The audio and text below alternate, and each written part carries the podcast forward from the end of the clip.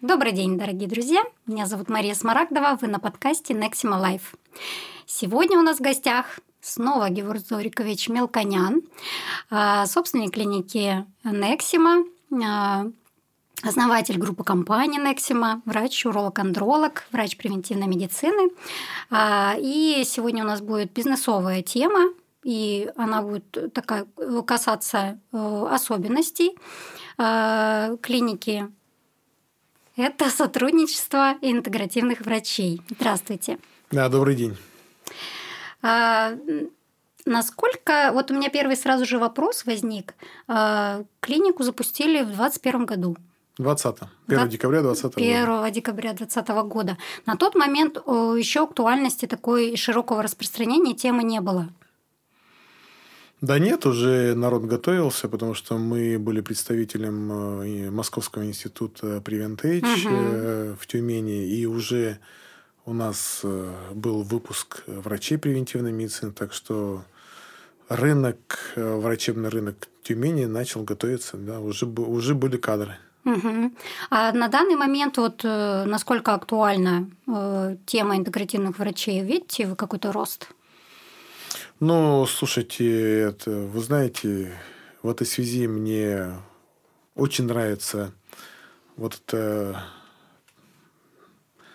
как поговорка, не поговорка. Если ты, как в жизни, если ты не первый, то как в собачьей упряжке ты, как всегда, будешь кому-то смотреть взад.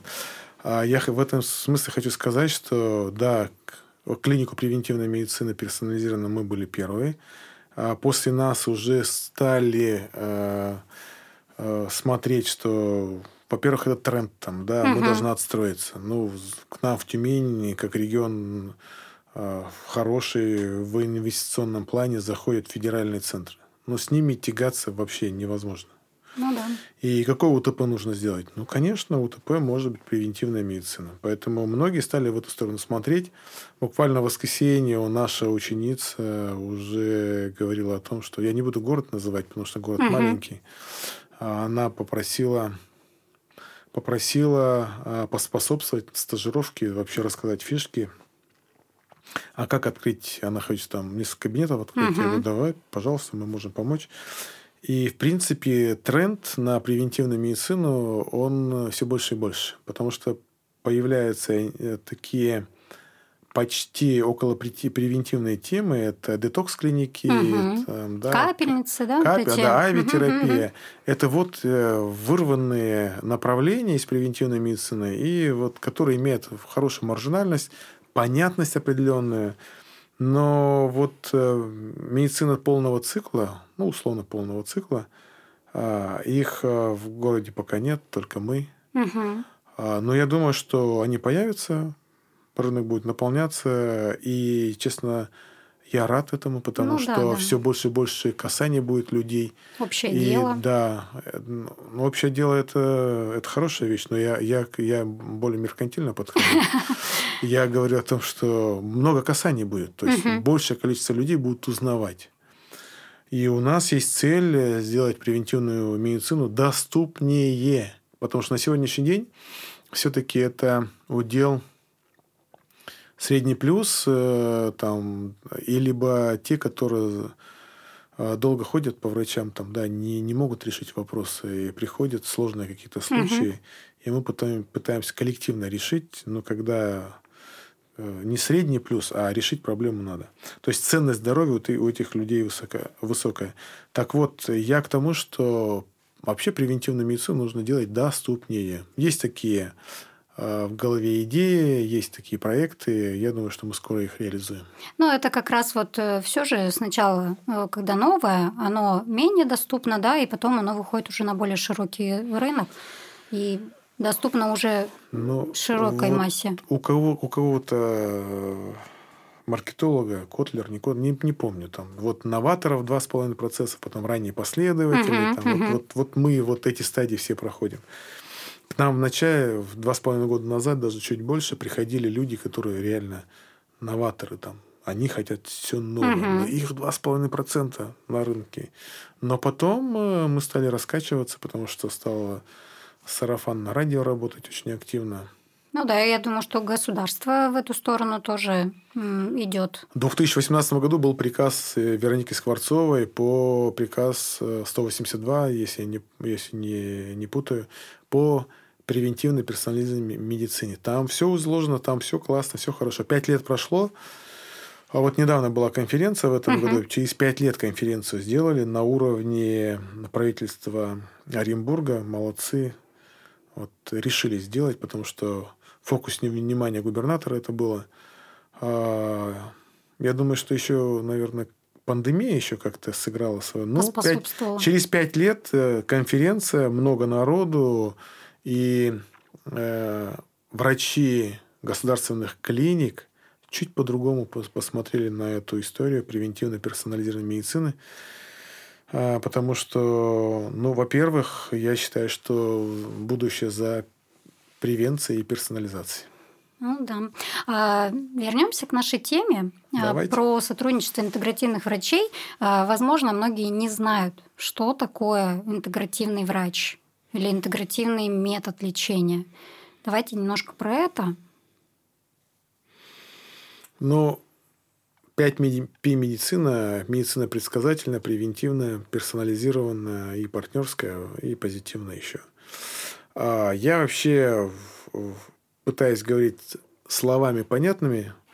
Я когда презентую себя, я говорю врач-уролог-андролог, специалист по интегративной медицине, и сразу говорю, мы подходим к вопросам любого состояния или заболевания системно. Угу. Если ко мне пришла женщина с циститом, мы, я могу назначить э, анализы, которые покажут, а что с кишечником происходит, есть ли воспаление кишечной стенки. Я при определенных андрологических проблемах у мужчин я могу посмотреть такой показатель, как гомоцистеин, либо метилированная асимметричный ну, диметиларгинин, угу. такое сложное название. Ну, то есть такие вещи, которые э, в, в простой урологии там, ну, не, ну, не смотрят там, да. И поэтому, э, если коротко, это системный подход. Это угу. врач системный. Э, мы все-таки у нас наши органы это не отдельные какие-то планеты это взаимосвязанные вещи. Это голова, компьютер, наш процессор вот, влияет на все.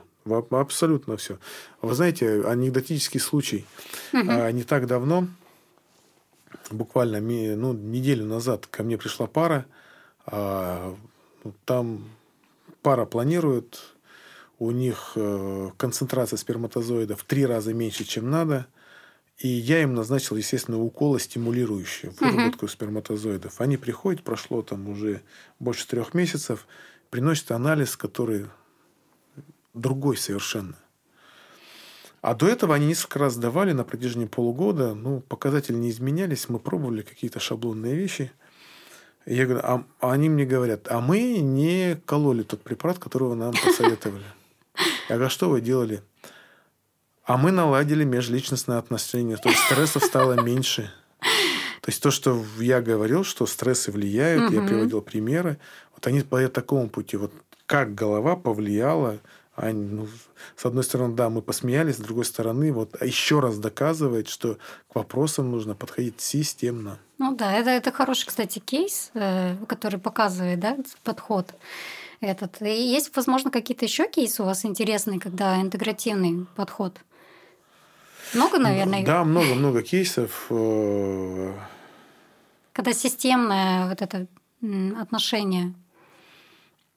Ну да, нам приходит, допустим, с андрологическими мужскими проблемами. А, мы смотрим, а у него генетическая поломка, а, генетическая поломка фалатного цикла, и образуется одно вещество, называется гомоцистеин в большом количестве. И я понимаю, что у него давление-то... А выглядит он, кстати, более-менее нормально. Угу. У него давление-то из-за того, что это вот э, у него генетическая поломка. А что нужно было сделать? Нужно просто назначить, уменьшить этот показатель и улучшить э, функцию эндотеля, внутренней, э, внутренний слой сосудов. И все, все хорошо. Да много кейсов. Э, мы когда... Вот, у гинекологов много кейсов, когда там есть проблемы гинекологические воспалительные, там нужно uh-huh. в кишечник смотреть, или очаги хронической инфекции. Там. У меня недавно был а, гость, который говорит, ну, жаловался, жаловался, и говорит, а еще у меня там 14 раз болел за два года. И у меня было там, там 6-7 курсов антибиотиков. Кошмар. И вот, а что, ну что, мне антибиотики ему назначать по лечению простатита? Да нет, естественно, мы с гастроэнтерологом стали решать его вопросы. Мы обнаружили Эпштейн-Бар в слюне. Мы поняли, что это вот является пусковым механизмом. Чуть что, у него горло начинает болеть, у него на фоне стрессов э, вторичное снижение иммунитета и у него запускается. То есть мы докопались до корневой проблемы, угу. решили эту корневую проблему, назначили ему длительно препараты, и которые там должны его состояние. И потом он вернулся с обратной связи, что все впервые за много месяцев я еще не заболел. Угу. То есть а, Но... раньше, а раньше как было? Ну, пришел бы, простатит увидел, есть воспаление. По стандарту ты должен назначить антибиотик. Там, да, если там есть... Даже мы делаем бак-посев, угу. если там увидели бактерию, а сейчас я не назначаю бак... это антибиотики, потому что другой подход. Ну, ну, конечно, назначаю, иногда бывает, но это бывает крайне редко. Ну, вот еще одно преимущество – это как раз э, поиск корневой проблемы. проблемы да. да. Поиск да, корневой да. проблемы – это вот, это ноу-хау, врача интегративной медицины, когда он копает, копает, копает. А, исследователь. Кстати, бывает, да, исследователь. И бывает, что он копает, э, и это не его область. Это может быть область терапии, область гастроэнтерологии, область иммунологии. Ну, поэтому и обучение строится Лор. на том, чтобы да, э, ну, был такой фундамент врача общей терапии. Да. И у нас коннект с врачами, ВОПами и терапевтом очень хороший. И позавчера у нас был такой э, онлайн э, созвон с Москвой, угу. и они говорили о своем урологе, который отправил э, мужчину лечить зубы, потому что там гранулемы, потому угу. что там очаг хронической инфекции, потому что там и, и, и ему его спрашивают, а когда вы будете лечить? А он ответил, пока он там очаги хронической инфекции не поборет, я приступать не буду. У нас чуть-чуть другой подход. Мы можем эти вопросы параллелить, параллелить можем. Но вот э, коллега, который, ну, по сути, красавчик. Ну да, похоже да. На, на мой опыт, когда э, мы делали такую коллаборацию, была косметология, да, и коллаборацию со стоматологом. Причем там был не просто стоматолог, стоматолог, который занимался э, архитектурой прикуса. Он да, прям да, так да, себя да. и называл архитектор. Да. И у него такая лаборатория была интересная, тоже в Сочи, кстати. И мы, когда, э, как мы тоже вот работали с пациентами, мы тоже говорили, что, например, если колите там гиалуроновую кислоту, то, а, а, а, например, там задних зубов нет, да, там провалы, то быстрее биодеградация происходит. Вот. И вот эта коллаборация тоже давала более э, результаты такие эффективные. Ну, по косметологам тоже гиалуроновую кислоту, если колоть на воспалительный, хронический воспалительный процесс, она не будет столько держаться. Да, да, да. Первое, что нужно сделать, убрать воспаление, там, начать очаг. Тогда а там не три месяца отходите с гиалуронкой, а полгода, там восемь месяцев отходите. То есть она не будет нарезаться металлопротеазами на мелкие кусочки и нивелироваться ее эффект. То есть в этой связи интегративный врач, в принципе, он может э, со всеми быть в коннекте. Там, да. Вот и нужно, да, он вот это сотрудничество такой, да, налаживать, да? Да, да, да. да, да. Между специалистами. А, не хочу сказать, что это врач э, на все руки мастер, потому что все-таки есть узкоспециализированные uh-huh. вещи, допустим, в гинекологии есть вещи, там, да, в косметологии есть какие-то вещи, которые могут э, улучшить экспертизу, да, докрутить эту тему. Но, по крайней мере, когда ты работаешь с интегративным врачом, у тебя э, картина мира совершенно другая, у тебя пазл другой, у тебя карта здоровья совершенно другая пациента. Поэтому вот в этой связи я думаю, что интегративная медицина – это будущее однозначно. Э, да, и ну, сейчас все равно чувствуется нехватка э, вот, коммуникации между врачами. Если, например, в одной клинике, это еще окей, но вот недавно тоже рассказывали мне там из другого города э, специалист, э, что у нее есть образование да, превентивного врача, но она никак не может эту тему, даже работая в частной клинике, она не может, э, причем там э, в основном anti-aging, косметологи, и она там сидит э, как Э, нутрициолог, и все равно она одна не может ну, ничего. То есть ей в любом случае нужны да, какие-то другие врачи. А ну, а как, как в этом случае? Вопрос не только в этом. Ну, пусть нас нанимает, мы ей поможем. Понимаете, э, нельзя сказать, что клиника интегративная, если там работает врач с интегративным дипломом. Нет врач с интегративным дипломом решает свои задачи с помощью через призм, призму интегративной медицины. Это, это целая система. А, там фокус внимания руководителя должен быть. Там должны быть определенные внедрены э, стандарты приемов. Там должны методики, быть наверное, методики, да? инструменты должны быть внедрены. И тогда можно сказать, что коннект между врачами. Ну, там же есть еще вопросы какие там, личностные же, да, там вот э, кто-то из врачей вот взял пациента, к нему пришел, и он не отдает его, он как будто это его да, собственность, да, да. собственность. Вот, и у нас, слава богу, в клинике мы сразу договорились, то как должно быть. Хотя элементы вот этого собственнического отношения даже у нас, у людей, у которых э, мы фокус внимания у нас прям на интегративку, на интегративку есть. Но мы, мы поняли за эти почти три года, мы поняли, как можно уйти от этого, как можно сделать так, чтобы все-таки команда смотрела а, в одну а сторону. Ну, это, это как? Это каждый раз по-разному. А, это, каждый... это, ну, то есть все равно от главного врача зависит. Да, да? От главного врача зависит, от, от э, собственника тоже много что, что зависит. Каждый раз по- по-разному.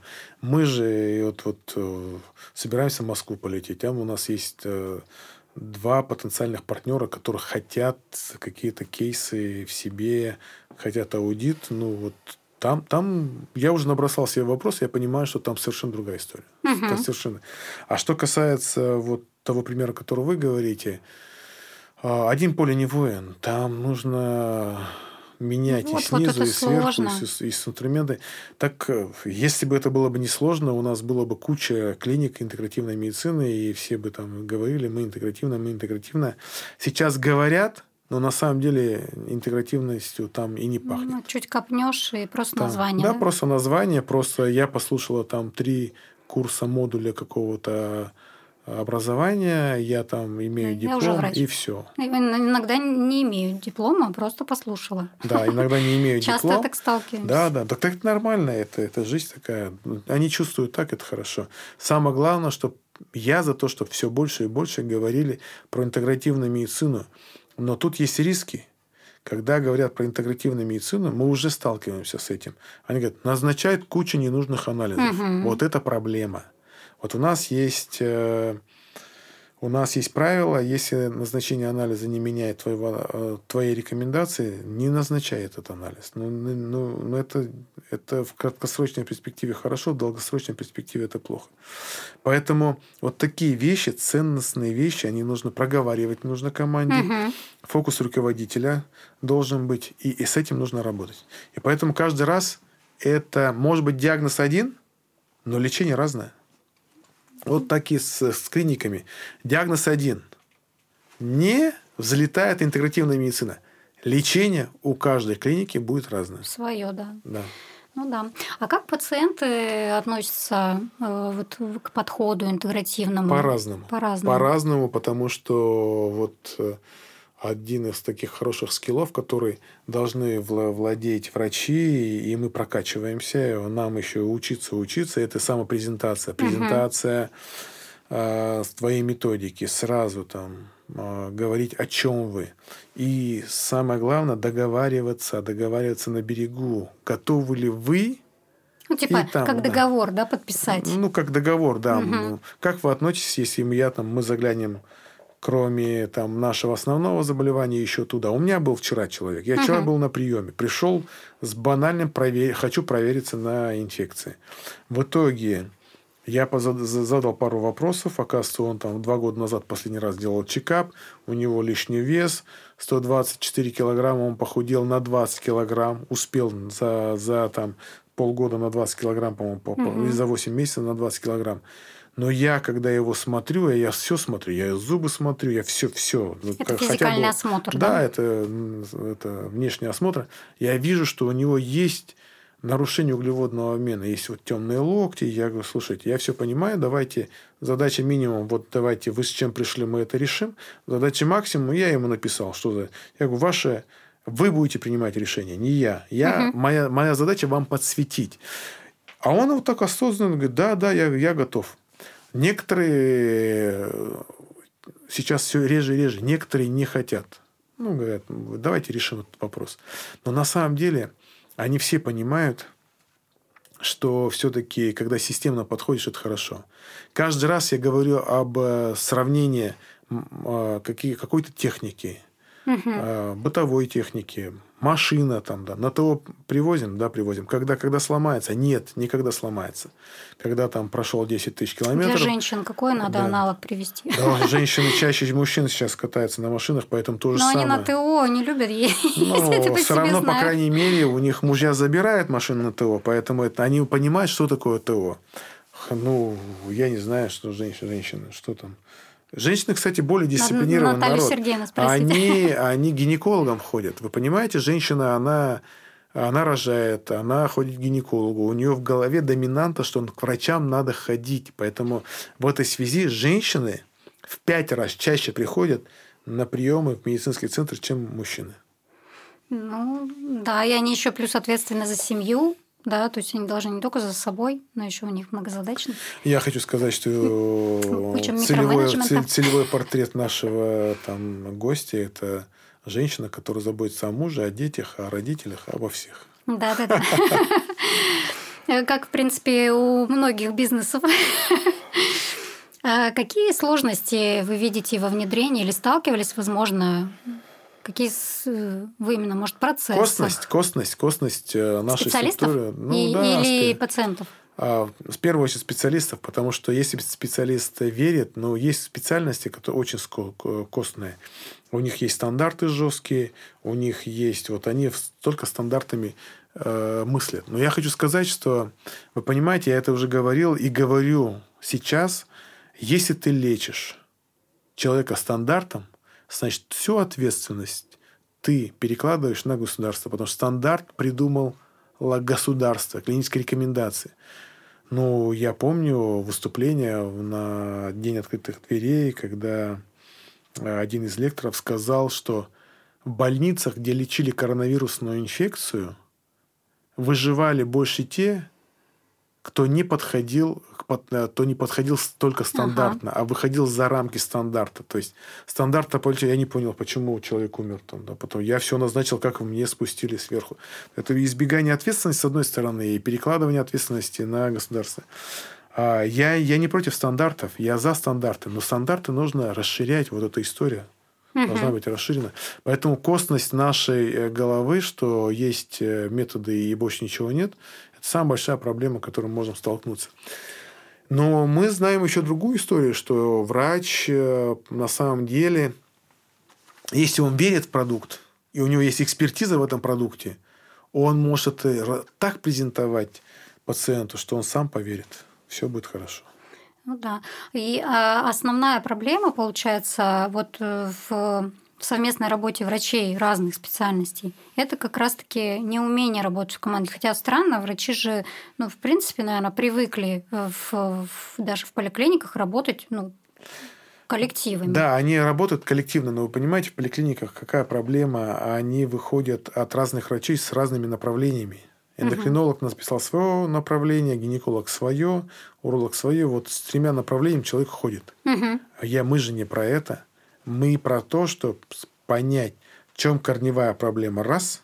Угу. Второе, определить приоритетность, с чего начинаем, где начинаем. Если человек с, с синдромом хронической усталости, и он что-то хочет там еще вылечить, так сперва нужно его реабилитировать, его энергию, потому что он будет э, восстанавливаться вместо, вместо месяца три месяца. Это потеря времени, это потеря кредита доверия, это очень много потерь. Так вот, а, а, врачи еще не научились ну, договаривать, потому, потому что ну, государственные клиники это не, тот, не та история. Там они тушат пожар. Угу. Они находятся на других условиях. Им нужно потушить пожар. У них есть какая-то проблема у пациента, нужно срочно ее решить. У нас другая история. Мы можем позволить себе творческий подход. Ну, хотя в, в бюджетных э, больницах там же тоже сейчас э, вот это идет тенденция, э, открываются кабинеты профилактические, да. да, там они проводят, ну, возможно, это или консилиум только по сложным, да, случаям. Там по сложным случаям или да. А профилактические вот. Ну была... не работает это как масштабно это не работает, потому что я думаю, что Бог в деталях. Там... Но это в любом я, случае. Я, я не вникал в этот вопрос, не не работает. В любом случае, мне кажется, это все равно плюс э, конечно, к развитию. Конечно, конечно, конечно. Да. Я думаю, что этот, э, учитывая то, что образ жизни в сохранении здоровья это 60% и более, то если мы будем рассказывать о превентивной медицине в школах, а еще мы будем создавать некое комьюнити, а, и будем это там транслировать все больше и больше, и это будет на государственном уровне, то тогда дети, которые вырастут, они Да, это такая целиком. белая пропаганда. Да. На самом деле это вообще большой плюс. А, существуют ли какие-то инструменты для обмена? Ну, вот э, скорость очень важна, да, и как вот э, сотрудничают между друг другом специалисты, когда вот вам необходимо там подключить, э, там, не знаю, гастроэнтеролога, э, вы всегда консилиумы проводите? Нет, иногда у нас просто есть мозговой штурм. Угу. Консилиум это более такая, такая история академическая. Регламентированная, там, да? Да, да, да, определенный регламент у консилиума должен быть.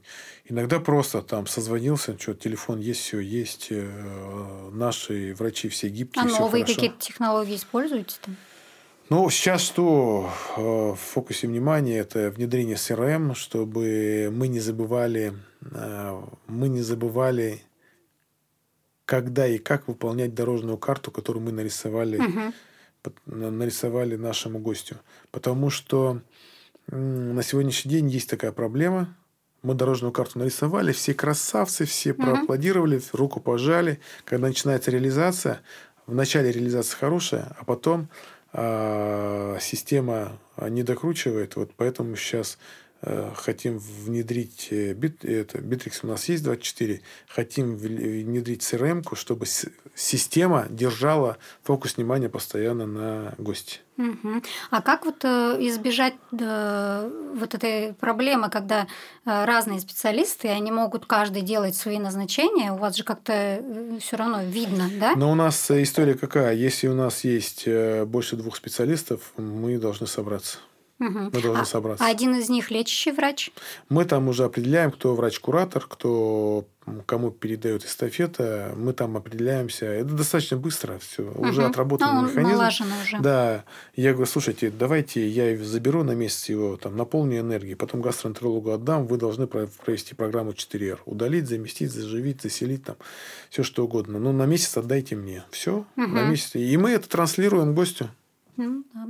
Э, и интересно вопрос э, как собственнику, да, э, влияние вот этого внедренного интегративного подхода, как это влияет на улучшение, есть в бизнес-процессах, там финансовые улучшения? Ну, финансово однозначно есть, потому что средний чек растет, угу. объем оказанных услуг выше чем в других обычных поликлиниках, и доходимость, возвращаемость выше, а, это основные метрики. Да, да, да. Вот то, да, что да, вы называете, да? Да? да? Основные метрики. А, а, мониторите вы как часто такие показатели? Сам врач это мониторит? Либо Нет, у нас есть главный клиники. врач, который угу. мониторит, и там есть э, руководитель финотдела, она тоже смотрит. А нет какого-то такого процент, процент э, ну, по показателям, да, там вот это вот гуд. А, не, у нас есть, есть конечно, есть? есть, есть, конечно, проценты. Но один из показателей, который я уже э, говорил, он показывает, насколько, насколько готовы с нами остаться. Соотношение первичных и к повторным посещениям. Первичных посещений к повторным посещениям у нас 1 к 4,6. Угу. А вообще скоро будет пять. Один к пяти будет. А дальше к звездам. Ну, нет предела совершенства. Ну, супер. Ну и в, в итоге хочется задать э, уже традиционный вопрос. А какие, возможно, там практические советы с вашего э, э, с вашего опыта вы бы дали руководителям клиник, которые уже реализуют да, этот подход, либо хотят? Ну, во-первых, если вы хотите превентивную медицину внедрить, не надо ее там внедрять с колен. Там, да, нужно сесть и, и хотя бы сделать мозговой штурм. Что вы понимаете под, под превентивной медициной? Что вы хотите внедрить? Какой у вас ресурс есть в виде врачей? А что есть сейчас? Может, иногда есть, э, допустим, поток пациентов каких-то там, да, и их можно использовать. Есть э, врачи, которые тянут трафик на себя, и, их, и, и этих врачей можно использовать.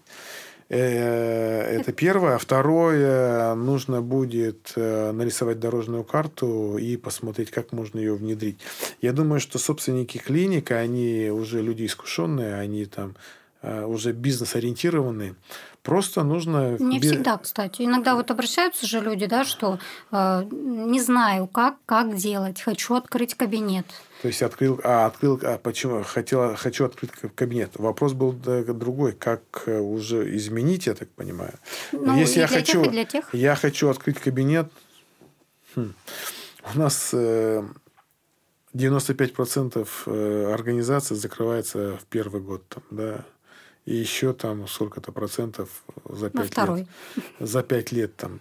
Поэтому вот хочу просто открыть клинику. Ну, не знаю. Давайте подумаем, надо ли. Нет, но все равно ну, есть такая цель. Просто ее надо декомпозировать, скорее всего, да? Если у тебя нет э, бизнес-ориентиров, э, ну, не знаю. Ну, надо, может быть, найти там человека, да, да. который будет сопровождать на, на, или команду. человека, который может э, с этим справиться. Если у вас есть финансы, но нет опыта в бизнесе, в выстраивании бизнеса, ну, не экспериментируйте. Лучше нанять человека, заплатить, поделиться с ним uh-huh. деньгами, каким-то прибылью в будущем, но нанять этого человека. А вот у, те люди, у которых есть бизнес, и они хотят там, встроить интегративную медицину, нужно нарисовать дорожную карту, примерить, и я думаю, что эти люди точно знают, имеют компетенции в бизнесе. Просто нужно это переложить и потом смотреть, а что получилось, что не получилось, и делать работу над ошибками.